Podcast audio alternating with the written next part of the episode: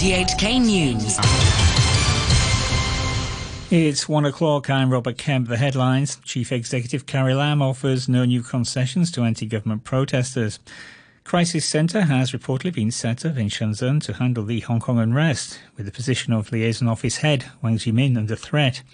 And tycoon Li Ka-shing hands out cash to hawkers and SMEs to help them to survive the unrest. Chief Executive Carrie Lam has offered no new concessions to anti-government protesters while acknowledging the widespread dissatisfaction with her government that was reflected in Sunday's district council elections. Pro-democracy parties gained control of 17 of the 18 district councils. Speaking before the weekly executive council meeting, Mrs Lam promised to reflect and improve. We were aware of the large number of voters coming out to cast a vote, perhaps not only to select a preferred candidate to sit on the district council, but also to express a view on many issues in society, including, uh, I would um, readily accept that, including deficiencies in governance, including unhappiness with the um, time taken to deal with the current unstable environment. Mrs Lam has ruled out ending the siege at Polytechnic University, saying it's a police enforcement action. But she said officers would give priority to the medical needs of people who are willing to leave the campus in Hung Hom. She said the police would only take down their personal information, but not immediately arrest them. She also said she hoped a Polytechnic University team would be able to convince those still holed up at the institution to leave. Former government advisor says he expects authorities will make concessions to protesters. Lau Siu Kai, a vice president of Beijing's top think tank on Hong Kong, says the concessions may not be enough to end the unrest, but he expects the violence will die down. But Professor Lau says endless political conflicts in the coming years will cause Hong Kong's economy to suffer when we are talking about the other national election, the chief executive election, and then the conflict between the United States and China, and then the unmet demands of the opposition, and the initiative taken by Beijing to protect national security, etc. All these are new factors and old factors together, which would make political conflict in Hong Kong difficult to end, at least in the next several years. And in the process, the Hong Kong economy will suffer uh, seriously because of all these endless political conflicts. The new district councillor for Central and Western, Jordan Pang, says it's not enough for the chief executive, Carrie Lam, to just listen humbly to people's views. The 21 year old politics and public administration student at the University of Hong Kong and seated pro establishment legislature and executive councillor Horace Cheung. Mr. Pang urged Mrs. Lam to act on the demands of protesters. Many people do not agree the tactics that the protesters used, but as a youngster, I'm one of the youngsters I will understand their motives and I will not reject their demands and I will give my support to them. After all, I think the government is the one who has to be responsible to these problems and the forces or the violence used by the protesters and police. So I think just listen to those five demands and just solve them and we will get back to their calm society. Meanwhile, veteran Pan Democrat James To has said he's not worried about the lack of experience of many first time district councillors, some of whom may not have any work experience at all. He said the most important thing was that they are willing to serve. He also said there were many experienced district councillors who would help them. But Mr. To said district council work may become more political over the next four years. I am quite optimistic that the so called first time councillor will be able to manage their work. Uh, why? Because very simple. There are still a lot of uh, more experienced councillors. But I would say overall, more political issues uh, will be discussed and voiced out and trying to concentrate in order to put uh, more, more, more pressure to the government to react to certain political demands. Pro establishment lawmaker Paul Tse says he hopes the result of Sunday's elections will be a cure to stop or lower the degree of violence seen in the past few months of protests. Pan Democrats won by a landslide. Mr. Tse was one of only four pro establishment lawmakers to retain his seat. He says the outcome is a serious warning to the government to listen to the people. He says apart from a reshuffling of government ministers, swift prosecution of arrested protesters is a priority so far all the arrested people they were released again on very low bail and then they go to the streets again causing further violence becoming more hardened Now, these are the consequences we have to avoid repeating again. And one thing to do that is to process the prosecutions, if there be sufficient cogent evidence, quickly, swiftly. Let justice be served and seen. In that sense, that will restore some kind of respect for the law and order that we haven't seen for the last six months. Polytechnic University says a group of around 50 people comprising staff, counsellors, social workers and medics is conducting a floor-by-floor search for any protesters hiding out on campus. The university has been under police lockdown for nine days after fierce clashes with protesters. In a statement, the university said hygiene on campus was even worse than yesterday, and they hope to complete the search later today. The school's vice president, Alex Wai, said they would persuade any protesters they found to leave. He said police, agreed protesters wouldn't face immediate arrest. The central government has reportedly set up a crisis centre in Shenzhen to handle the Hong Kong unrest and is considering replacing Wang Zhimin, the head of Beijing's liaison office here. Priscilla Ung has details. Reuters news agency quoted two people it said were familiar with the matters. The report said the liaison office had been criticized for misjudging the SAR situation by mingling with the rich and mainland elites and isolating itself from the people. The report said the crisis center in Shenzhen is located at the secluded Bauhinia Villa, a property owned by the Hong Kong liaison office. It said top mainland officials had been meeting there to issue instructions aimed at diffusing the crisis and summoning top Hong Kong Kong officials for meetings. Licensed hawkers will be eligible for a $5,000 grant from the foundation of Tycoon Li Ka-shing.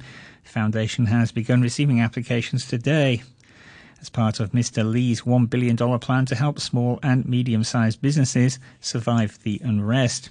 In its latest phase, the in its latest phase, it will distribute $100 million to help hawkers and companies in the travel industry with fewer than 50 people. An eligible company can get as much as $50,000, while hawkers can get 5,000 each.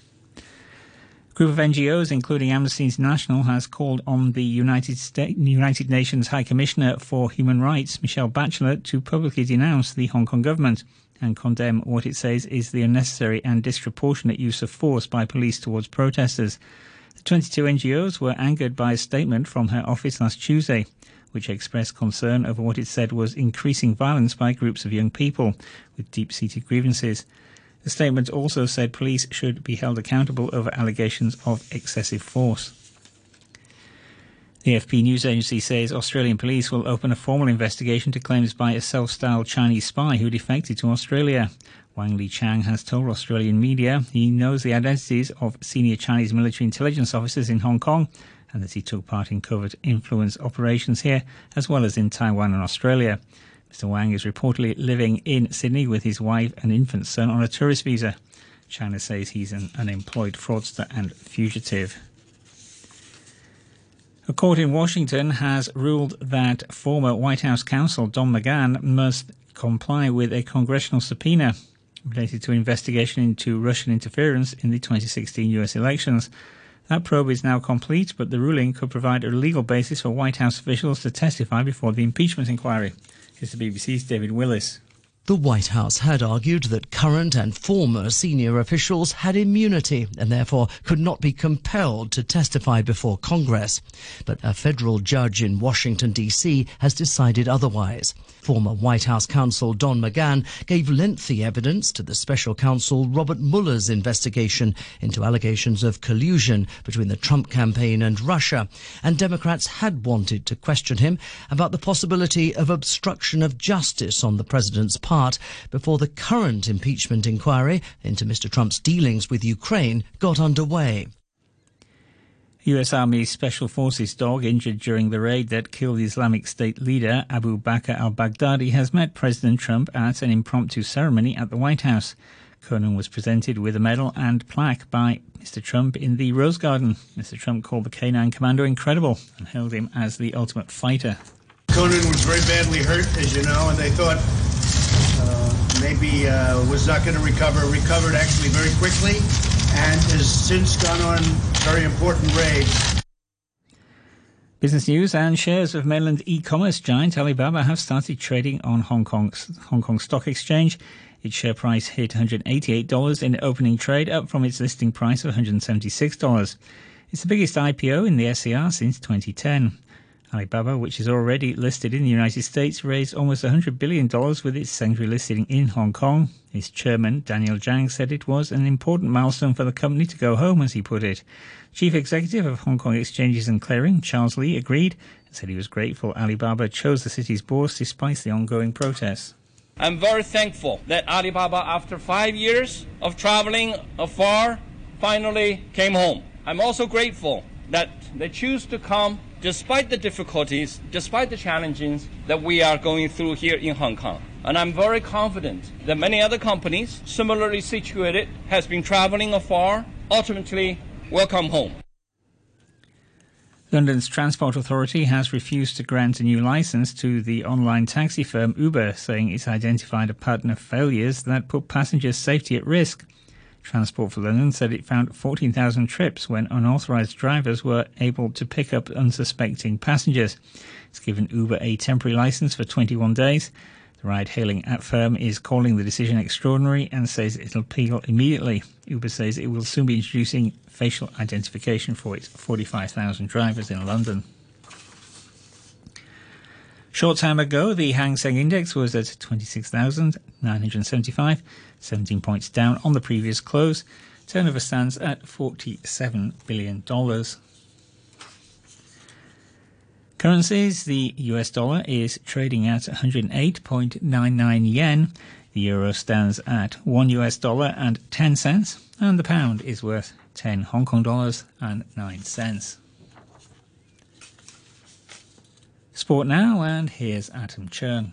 Let's start in the NFL, where the Baltimore Ravens dismantled the LA Rams on Monday Night Football after a sensational performance from Lamar Jackson.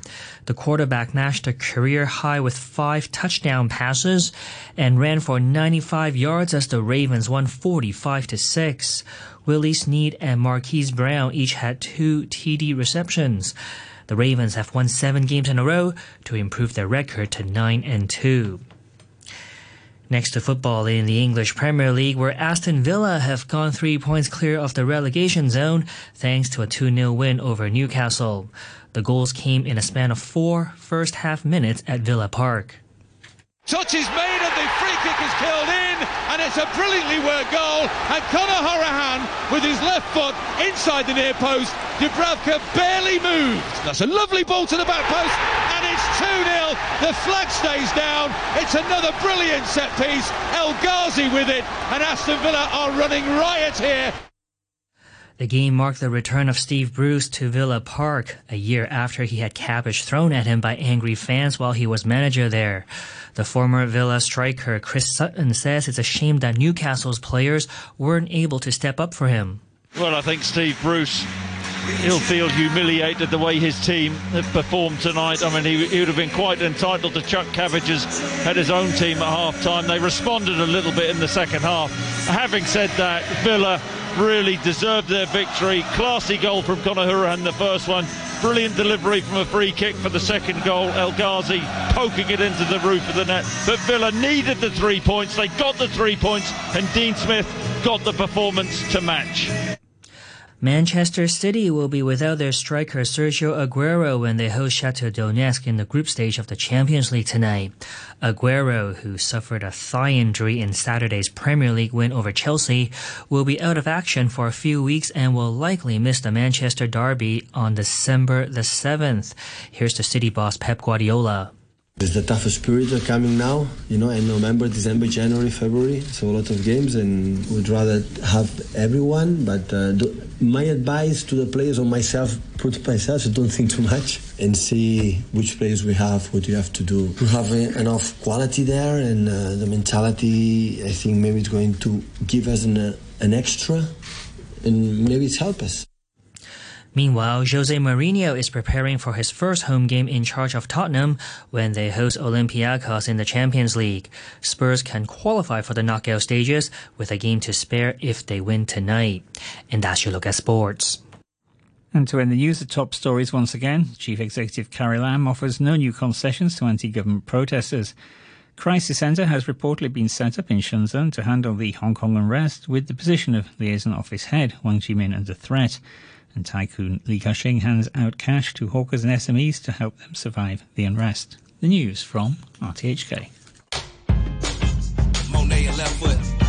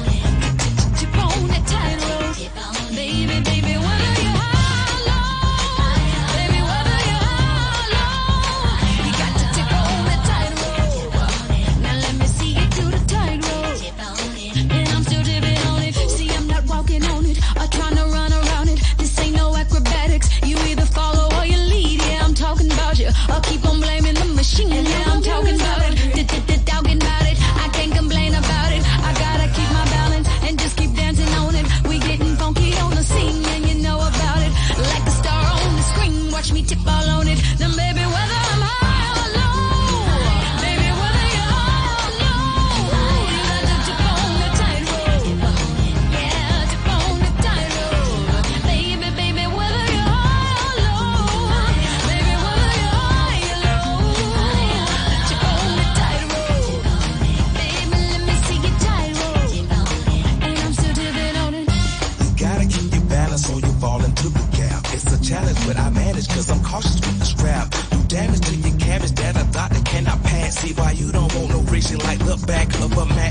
And if SS will fold you and your MacBook close show, shut you down before we go go backwards. Act up, and whether we high or low, we gonna get back up like the Dow Jones and Nasdaq, sort of like a thong and an ass crack. Come on. I grown alligators and little rattlesnakers, but I'm another player.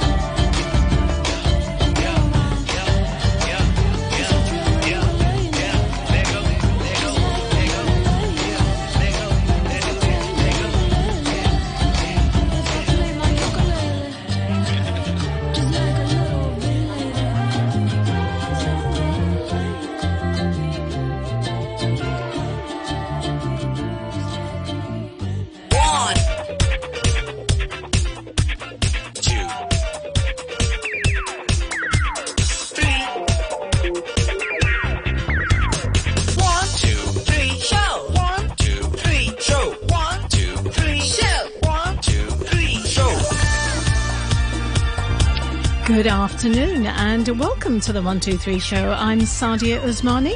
Thanks to Phil for the morning brew